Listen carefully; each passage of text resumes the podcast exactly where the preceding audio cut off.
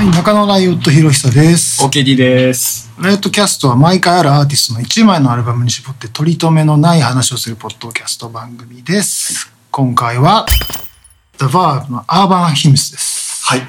アーバンヒムスは1990年、英国ウィガンで結成された The Verb の3枚目のオリジナルアルバムです。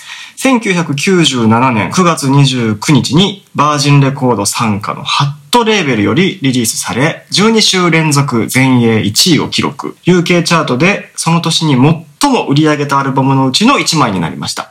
このアルバム時点のメンバーは、ボーカルでほとんどのソングライティングを手掛けるリチャード・アシュクロフト、そしてギターのニック・マーケイブ、ベースのサイモン・ジョーンズ、ドラムのピーター・サリスベリー、そして一時期離脱していたニックに代わって加入していたギターキーボードのサイモン・トングとなっております。まあ、名盤ですよね。そうですね。まあ、バーブといえばですし、逆にバーブでこれ以外聞いたことないっていう人もめちゃめちゃいそうなああ、そうかもね。イメージは。でもこの前の2枚のアルバムもめちゃくちゃいいんだけどね。なんかその、僕実はあんまりその前の2枚ってちゃんと聞いたことなくて、うんうん。サイケなイメージがあるっていう。ああ、そう。でもなんかやっぱり1枚目はマンチェブームとかに乗ってる感じもあるんで、ん。2枚目のプロデューサーはジョン・レッキーって言って、あの、ストーンローデスのプロデュースをしてた人だったりもするんで、はいまあそういう流れもあったりしつつ、3枚目、まあこのさっきその名前が出たサイモン・トングっていう人が、はい。結構実はその最人なんじゃないかって思ってはいるんだけど、はいまあこの人とそのニック・マッケイブっていうギターのその二人のバランスがすごい絶妙に取れてるアルバムかなと。じゃあそれまでは、ニック・マッケーブがメンバーとしていて、そうそう。離脱してた時に代わりに入ったのがサイモン・トングで、そうそうそうこのアルバムはどっちも参加してるんですそうかなんです。へーなんかそもそもリチャードが、ニックが脱退しちゃって、なんかもうソロアルバムでやるわ、みたいな感じでやり始めたっぽいんだよね。はそれで途中から、やっぱでもちょっとギターやっぱ誰かってなった時に、なんかサイモンは学生時代の友達かなんかで、はいじゃああいつ呼んでこようみたいな。でもやっぱなんかちょっとバンドフィーリングがやっぱ足りないってなって、はあはまあちょっとニックに連絡して、頼むわ、みたいな感じで、で、ニックもじゃあ聞いたら、曲聞いたらいいし戻ってきて、うんじゃあ一緒にやろうみたいな、はいそういう流れだったっぽいね。ああ、なるほど。12週連続で全英1位。やばいよね。結構やばいことですよね。そうそう。これは。この年ってすごい豊作だし、まあ、スパイスガールズのスパイスともこの年なんだよね。でも他にも、だって97年って、レディオヘッドの、OK コンピューターとか。もうそうですもんねそうそうそう。はいもう豊作の年で。はい。じ個人的な話だと、この時にやっぱイギリスにいて、あ、めっちゃリアルタイムですそう、ね。めっちゃリアルタイムで聞いてて、写真のスタジオで働いてたんだけど、はいそこにこう、アーバンヒムズと OK コンピューターと、プロディジーのファットオブザランドが置いてあって、それをひたすら聞きながら、爆音で聞きながら、あの、掃除をするっていう。俺の中でもすりこ、もうなんか掃除をするのはバーブのアーバンヒムズみたいな、すり込みが若干あるっていう、よくわかんないことになってるんだけど。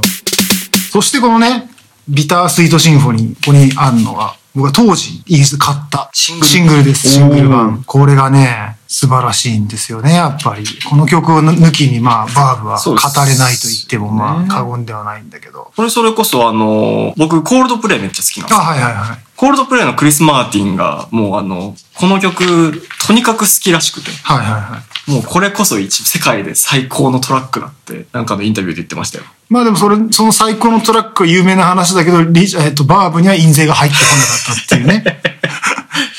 その辺ってどっから説明したらいいんですかね？これはまあ、最初から説明していいんじゃないやっぱこう、えっと、この曲自体の、その、成り立ちみたいなのが。はい。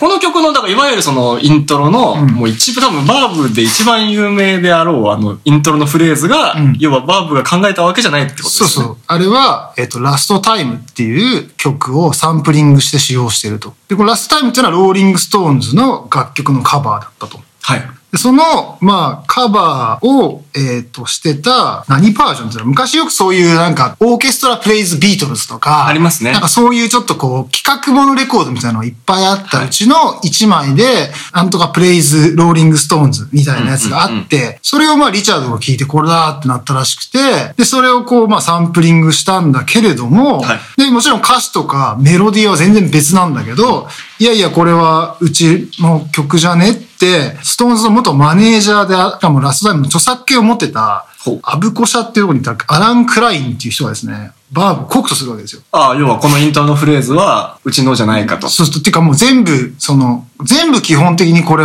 うちの曲じゃねって言い出したと。ハートが強いんだけど。はい。で、まあそれで、作詞者はリチャードになってるんだけど、はいその曲は、いや、これはもうストーンズの曲じゃん、みたいな話になり、で、結局、1000 1000ドル、たった10万円で、そのメロディーの権利を、まあ、そのアブコ社に譲渡するっていう、めちゃめちゃ安くないですか？約10万円。はこれやばいよね。でも、これあれっすよね。その、ストーンズの曲があって、うんそれを、いや、オーケストラがカバーしたうん、オーケストラアレンジのフレーズをサンプリングしてるわけです。そうそうそうそうそう。だけど、著作権は、このアラン・クラインさんが持ってるんで、はいだから一応、こうクレジット、これオリジナルを見ると、この時点ですでに、ビタースイートシンフォニー、 written by ミック・ジャガーキース・リチャーズって書いてあって。written、written してないですけどね。 written は written なんだよね、曲の。はい。で、えー、 published by アブコミュージックって書いたんだよね。ああ、そうか。権利は別で、そのマネ元マネージャーが持ってるとっ。ていう。いきなりすげえ、なんか、大人の話になっ大人のちゃいましたけど。話に巻き込まれ、有名な話なんで、ね。まあでもこれ抜きにはだってこの曲を語れないわけですそうよね。そうそうそう。で、なんか20、えっ、と、アーバンヒムズ20周年っていうので、はいボックスセットが出てまして、はいで、このボックスセットに、あの、ブックレットの中に、まあ、その話もちょっと入ってて、うん。まあ、座談会形式っぽくなってるんだけど、ブックレットの中には。ただ多分、そのニックとリチャードとかもう話してなさそうなんで、多分個別インタビュー臭いくだりも若干あったりとかするんだけど、あの、このまあ20周年に際して、まあ、そもそもなんか、20周年がいつだったの ?3、4年前だったのかな？これが出てるのが。で、これでなんかやらないっつって、ニックがリチャードの奥さんに電話したらしいんだけど、折り返しがなかったと。仲悪いんですね。な、仲悪いのかな？わかんない、それはちょっと。まあでもこれが2017年一応出てるんで、はいそのブックレットの中で、まあもういいやと。もうくれてやれやって、ニックとか他のメンバーも言ってるくだりが若干あるんで、相当めんどくさかったんだろうね。うん。っていうのと、まあこの時、むちゃくちゃ売れてたっていうのもあるよね。このアルバムもやっぱすごい売れてたからは、一、曲なんて、いっか、みたいな感じのノリもあったのかもしれないね。そうか。他のアルバムの曲が付随して売れてくれれば。そうそうそうまそう。まあ、何しろずっとね、12週連続1位だし。あそうですよね。まあ他の曲もいいし、なんか、そもそも、まあこれが、ビタースイートシンフォニーが、まあもちろん先行シングルでこれがバズったっていうことがメインではあったんだけど、そう、レコード会社の人との話の中では、まあ他の曲の方が無難じゃないかみたいな、ちょっとこれチャレンジすぎるじゃんみたいな、当時は。まあ確かに当時こんな感じの楽曲ないし、まあやっぱ手法ととしてやっぱヒップホップカルチャーみたいなのも少し混ざってきてるっていうか、はい。そのそのヒまあサンプリングの手法とかも含めて。だからやっぱちょっとこれはロックバンドが出すその新しいシングルとしてはみたいな感じには一瞬なったらしいんだけど、まあ俺ら他にもいい曲これからあるからいけんだろうみたいな感じで別にまあダメだダメでもいいやってやったらまあ大ヒットみたいうな。ーん。実際でも、ビタースエントシンフォニー、シングルとしてはなんか1位取ってないらしいですね。2位だったのかな最高位が。うーん。じゃあまあ、やっぱアルバム全体の評価みたいなとこなんですかね。まあそうでしょう。だから曲いいもん。なんかもうどの曲もいいな。俺、あ、で、やっぱその次が確かドラッグスドンワークかなんかが次のシングルだったのかな向こうで。それが1位になったんじゃないかな。うんうんうん。それぐらいなんかやっぱり向こうとしてはかなり推しのいい曲。ソネットもなんか結構なんか流れた記憶あるし。ソネットいい曲ですうよね。んなんかね、泣かせるよね。メロディーがね、とにかくね。そうですね。だからメロディーの力としては、やっぱソネットとか、うんドラッグストントワークの方が強いイメージはありますね。あとまあ、ラッキーマンとかね。はいはい。で、やっぱ後半にまたさ、アルバムの後半でさ、あの、多分ライブでもむちゃくちゃ盛り上がってる This Time とかさ、はこう結構いい感じに盛り上げてくれる曲があってさ、はいほんとバランスがちょうどいいんだよ ね。めっちゃ好きですね、さてはめっちゃ好きですね。そう、でもなんかこの、ジャケットがなんかこうどうでもいいこの集合ショットみたいなのあるじゃない？そうですね。で、これなんかその、あえて、そのなんか、まあ、すげえの作ったって本人たちも自覚があったらしく、うん。だけどなんか、ジャケットとか普通にしたいみたいな、ひねくれイギリス人のよくありがちな 公演で5人のおっさん集まってるっていう、そうですね。そうですね。なかなかな。でもなんかブリッドポップ、このスタイル、そうね、多いかもね。それこそオアシスとかも部屋でそうねダラダラしてるジャケットとかあるじゃないですか。多いよね。そう、なんかこの当時の僕がそのイギリスに住んでた時って、やっぱ NME っていうその、まあニューミュージックエクスプレスっていう、その新聞があるんですよね。はいまあ音楽新聞っていうか、まあ今だとウェブでしか残ってないんだけど、はいまあそれが毎週出てるような、まあそういうちょっと国なわけですよね。で、め本当は NME っていうのとメロディーメーカーっていうこの2紙が、まあ毎週その出てるぐらいな、はい音楽のそのトピックを毎回そこでやって、チャートもそこで。まあオリコンみたいなもんでね、向こうの。でも割ともんほんとロックベースなんで、そのなんか取材とかのカメラマンの人が声をいっぱい撮ってることが多くて、なんかそれこそちょっとファッションっぽいかっこいいみたいな流れっていうのは、このブリッドポップの後ぐらいに出てくるみたいな。なんかビョークとか、あーああいう人がなんかかっこいい、もっとおしゃれなファッションとか撮ってるカメラマンさんを使うようになってから、割とそういう風にロックバンドになった方がいいんじゃない？ってなったのが後半の流れはある。じゃあこの頃はまだ自然体みたいな。そうそうそうそう。だからなんか日本で言うとそのライブカメラマンの人が撮ったやつがそ、なんかオフで撮ったのがそのままジャケ写になっちゃうみたいな。あまあこれがなぜか日本だとクオリティが低いって思っちゃったけど、あ。なるほど。まあそこがこう、ブリットポップのこの、この当時の勢いだよね。きっとすごい量を出してるから、うんうんうんうん。だってその後のこの何年後かの再結成、むちゃくちゃ洒落てるじゃん、ジャケット。フォースフォース。フォースのジャケット洒これ落てるし。2008年ぐらいでしたっけ？そうかな ?6 年か8年ぐらいだそう。これはね、僕、リアルタイムなんですよ。あいやじゃあ高8校生の時なんで。2008年。この、これのタイミングで確かサマソニ来てますよね。来てます、来てます。見てます、それ。ああ、本当ですか。感動した。もう、なんかやっぱリチャードかっこいいんだよね。うん。やっぱリチャードって、その時もだから、普通にファッションカルチャー誌とかにも、まあ、表紙とかを一人で飾ったりとか。あとはアメリカのローリングストーンとかでも表紙を飾ったりとかする。まあ、単独で。っていうぐらい、やっぱちょっとカリスマ感がすごいっていうか、実際この曲もね、本当そうやって半分以上自分で書いてるし、ただこれ実はすごい、この、なんか、できるまでのエピソードを聞くと結構難産だったと。ああ、曲、アルバムの作成。アルバム作成は。実は、まあニック・マッケイブの前に、あの、スウェードのバーナード・バトラー呼んだりとか、へえ。そう。でもなんかもう、うん二日ぐらいやって、やっぱちょっと違うわってなったとか、そう、結構いろいろトライしてて、で、その当初はジョン・レッキー、そのまま、あの前のアルバムからの流れで、プロデュース予定でずっとジョン・レッキーと素材取ってたりとか、でもなかなかまとまんないから、あの、その後に、えーっと、オーウェン・モリス、あの、オアシスのね、いわゆる、えー、デフィナリー・メイビーとか、あの、名盤のプロデューサーをちょっと引っ張ってきたりとか、したんだけど、そこもうまくいかず、最終的にユースっていう、その通りなの、キリング・ジョークのベーシストあのスタジオに行ってやり始めたら、なんかちょっとこう、だんだん動き始めたみたいなことを言ってまあ、それでニックもその頃には合流してたんで、いろんなこう、そのギターのこの2本のアンサンブルがやっぱこのアルバムすごいと思うから、あ。うんうん。まあそこがすごいきっとむちゃくちゃ跳ねたんだろうなみたいなのは想像しますよね。なるほど。逆にじゃあこの後追いで聞いた時にビタースイートシンフォニー以外ってなんかこう、まあ、さっきねドラクトンワークとかもいいって言ってたけどこう何にその響いた？そうですね。でも、僕はこれ最初聞いた時に、うん結構時系列とかも、その、要はごっちゃの状態で聞いてるんで、うんなんか、オアシス、オアシスみたいな感じなんかなっていう。ああ最初はねなんか時系列的にもほぼ一緒なのかなって思ってたんですけど、あ本当その、なんていうんですか、ブリッドポップのそういう雰囲気みたいなのをなんかそのままパッケージした感じなのかなと思ってたんですけど、後々そうやって調べると、ちょっと遅れてるわけですよね。そうそういわゆるピークの。そうそう94年がいわゆるオアシス対ブラー戦争があった時期なんで、はいその頃多分リチャードとかはオアシスの前座やったりとか前座なんですねだから。ちょっとなんか、まあお互い尊敬し合ってて、まあだからキャストノーシャドウっていう曲はまあリチャードに捧げられた曲って言われてて。あ、オアシス。オアシスのはい。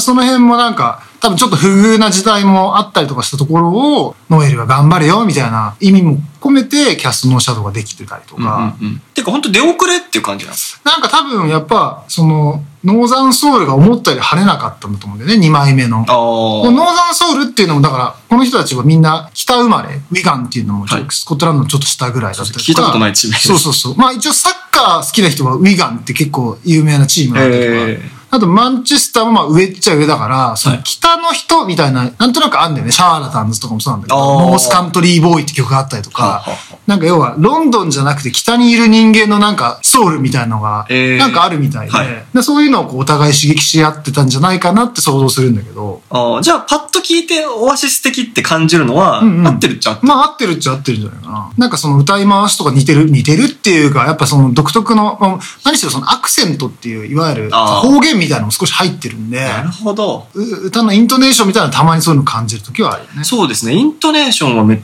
ちゃ感じますね。うん。かなりなんか似てるって思う時はすごいある。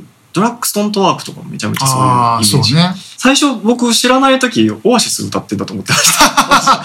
ああ、声はね、な、そんな似てないけど、まあなんか突き放すような喋り方、歌い方するからそういうとこもあるかもしれないね。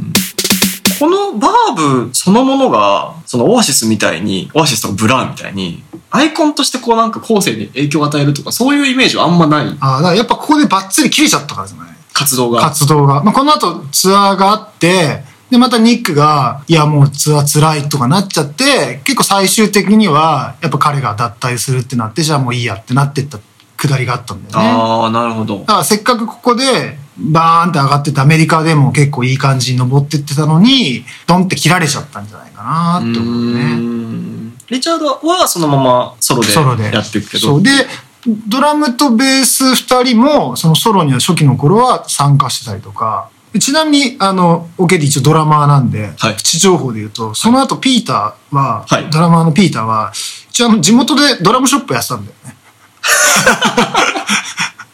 マジっすか？そう。で、これ結構有名な話だと俺俺は思ってて、で、実際なんかウィキウィキとかにも書いてあって、そうだよな、俺なんかどこかで聞いたことあるもんと思ってたら、一応その地元っていうところで探したんだけど、えーもうそのドラムショップはなかった。ああ、そうなんですね。それは行ってみたかったっすけどね。そうそう。でも彼は、えっ、と、シャーラタンズの今サポートをしてたりとかしてて、おー2015年の、なんか日本のなんかショーケースライブっていうか、えー一応なんかフレットベリーかなんかとコラボしたライブがあって、その時ききあの来てて、あの、オーイーストで僕も見ました、彼の。ええでもやっぱそれでもこう、北側の集まりで。あ、そんな感じのあるかもしれない。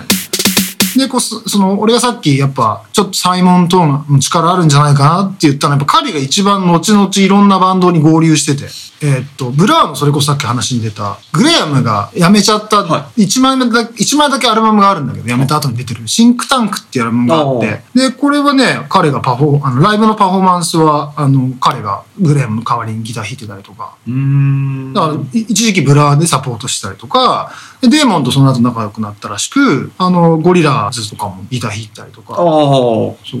じゃあ、割とがっつりそうそうそう。メインストリームなんですね。うん。なんで、その他にデーモンがやってる別ユニットのギターも弾いてたりとかしてて、はなかなか彼は最人なんじゃないかなと思ってはいるんだけど、うーん。プチ情報つながりでいくと、一番最初に話してた、その著作権は戻ってきたんですか？そう。で、最終的に、えー、2019年5月はもう全然直近だよね。年ですね。そうそう。に、その、あの向こうの音楽祭がなんかで受賞し、受賞した時に、まあ、著作権戻ってきたよとアナウンスしてたと。ああ。じゃあ今後25周年版とか出てくるときは、まあ、そもそもだからサブスクの今あそうの、あの、回ってるのは入ってきてるんじゃないかなと思って。あクレジットもう直ってる治ってるはずかな。だから俺それ、それの時確か自分のツイッターでそのはニュースを最初に聞いた時に、これは、あの、聞かなきゃって聞いて、なんか20年以上分のこの著作権料をなんとか還元してあげておほしい布な。施、お布施方式で。そうそうそう。みんな聞いて みたいな。なるほど。当時、PV がむちゃくちゃバズってて。歩いてるやつ。歩いてるやつ。あれって伏線があって、多分なんだけど、マッシブアタックのブルーラインズの曲の確か PV で、女性ボーカルがひたすら街に歩くっていう、同じような PV があって、割とそれにわざと寄せてるんじゃねえかと。で、それはいろんな人とこう関わるんだけど、リチャードは今度逆にあえて全員を無視してひたすら歩いていくっていうところが多分ミソだったと思うんだよね。で、それがすごい、その、まあ、すごいイギリス人っぽいっていうか、感じですごいバズって、で、この後に、1998年、FIFA ワールドカップ。98年、フランスワールドカップですね。はいはい。で、9だからこれが97年で、はい98年だから、FIFA ワールドカップがある時に、 Fat Les っていう、それこそこれもブラーつながりで、ブラーブラーのアレックスと、キース・アレンって、リリー・アレンのお父さん。おおと、ダミアン・ハーストっていう、まあ、牛のを真っ二つにするとかいうアーティストがいるんだけど、その辺の人たちが集まって作った、その FIFA のワールドカップ、非公式、最初は非公式だった気がするんだけど、応援ソングみたいなのがあって。ほうほうほう、ビンダルーっていうんだけど、ビンダルーっていうのはそのカレーの辛さなんだけど、はまあそのなんでかというとイギリス人のそのみんな酒飲んだ後に最後にビンダルーで締めるっていうのだから締めのラーメンみたいな感じなんだけど、はいっていうのと一緒だからみんなサッカー見て、あの、パブで見て、応援して、最後ビンダルーで締めるっていうのを、まあ、歌った歌なんだけど、ああ、いい歌ですねで。それの PV が全く同じように、リチャードのそっくりさんが、あの、ひたすら歩いていく。パロディ的な。そうそう。で、そこにこうみんなイギリス人のおっちゃんたちが酔っ払って、イエーって言って、サッカーの応援をしてるみたいなーん、そういう PV になってるああ、じゃあ割とその先もこう残ってってるそうそう、その時は。そうそう。ちょっとかなり、まあ、パク、パクったんじゃない？まあ、ちょっとババカにしたような 本家を。あでもそれだけ流行ってたってことですね。流行ってた、流行ってた。ああ。まあ、ちなみにそのビンダルーもむちゃくちゃ流行ってて。え ーそうなんですね。本当その曲知らないですよ。意外とね、サッカー公式応援ソング、非公式公式なのかわかんないけど、って結構こう、ロックミュージシャン多くて。ライトニングシーズとかなんか、なかなか普通のインディーバンドがそういうのを急に出したりとかするんでああ、面白いんだよね。それこそネットで調べる限り唯一圧倒的にバーブが好きだって言ってるコールドプレイのクリス・マーティンがひたすら歩いてるミュージックビデオもありますもんね。ああ、イエローね。そうそう確かにね。まあ、あれは急に砂浜になっちゃうけどね。割とあんま人いないですけどねそうだよ。ね。まあでもそういうのもあるかもしれうないよねん。。多分歩いてる構図とか多分近いイメージがあるんで。うん多分本当に好きなんでしょうね。コールドプレイとかもね、最初の頃とか、ちょうど入れ替わりぐらいか。90、あ2000年代ぐらいだけど、98年ぐらいの大学生とか、そういう感じだ本当にもろだったあ、じゃあ本当にそのまま受けたまんままあ作ってる。まあまあそう、多分そうだと思う。確かに若いバンドマン二十歳そこそこぐらいって影響を受けたサウンドもろに出しますそうね。日本だとね、あんまバーブの影響を受けた人って聞いたことないけどね。全然聞いたことなくて、うん僕も今回このポッドキャスト撮るってなって慌ててネットでリサーチかけたんですけどようやくそれこそあの NME のウェブ版のインタビューで木村カエラさんがビタースイートシンフォニー大好きだっていう 小学生から聞いてましたっていう まあ、いり、あと、あれ？おお父さんイギリスのそうそういう感じだもんね。あーハーフなるほどだもんね。じゃあその影響で聞いてたんですねきっとね、うんじゃあ、バーブっていうと、なかなかバンド界隈でもね、バーブって、オアシスはいっぱい聞いたことあるけそう。どね。だバーブ単独っていうのは本当にいないんですよね。でもなんか、むちゃくちゃバーブに影響を受けましたって言ったら、お、お前なんか分かってるね、みたいな感じになるけどね。そうですね、うん。だからもしこれを聞いていただいてるバンドマンがいるんだったら、そうね。中野さんにご一報いただいて、そうね。これ、この曲作るのにむちゃくちゃ影響を受けましたとかね、ちょっとバーブエピソード披露してほしいですけどね。確かに。じゃあ、そんな感じで、一応これは、あの、今回のバーブのバーマンヒムズプレイリストっていうのを作ってありますんで、今話に出てきたはい。いろんな曲も入れたプレイリスト。プレイリストはい。できてるんで、まあぜひそれも合わせて聞いてみて、まあさらにこれをもう一回聞いてみてもいいんですけどっていう感じでおそうですね。願いできれば。はい。っていうバーブ愛を深めていただければとはい。思います、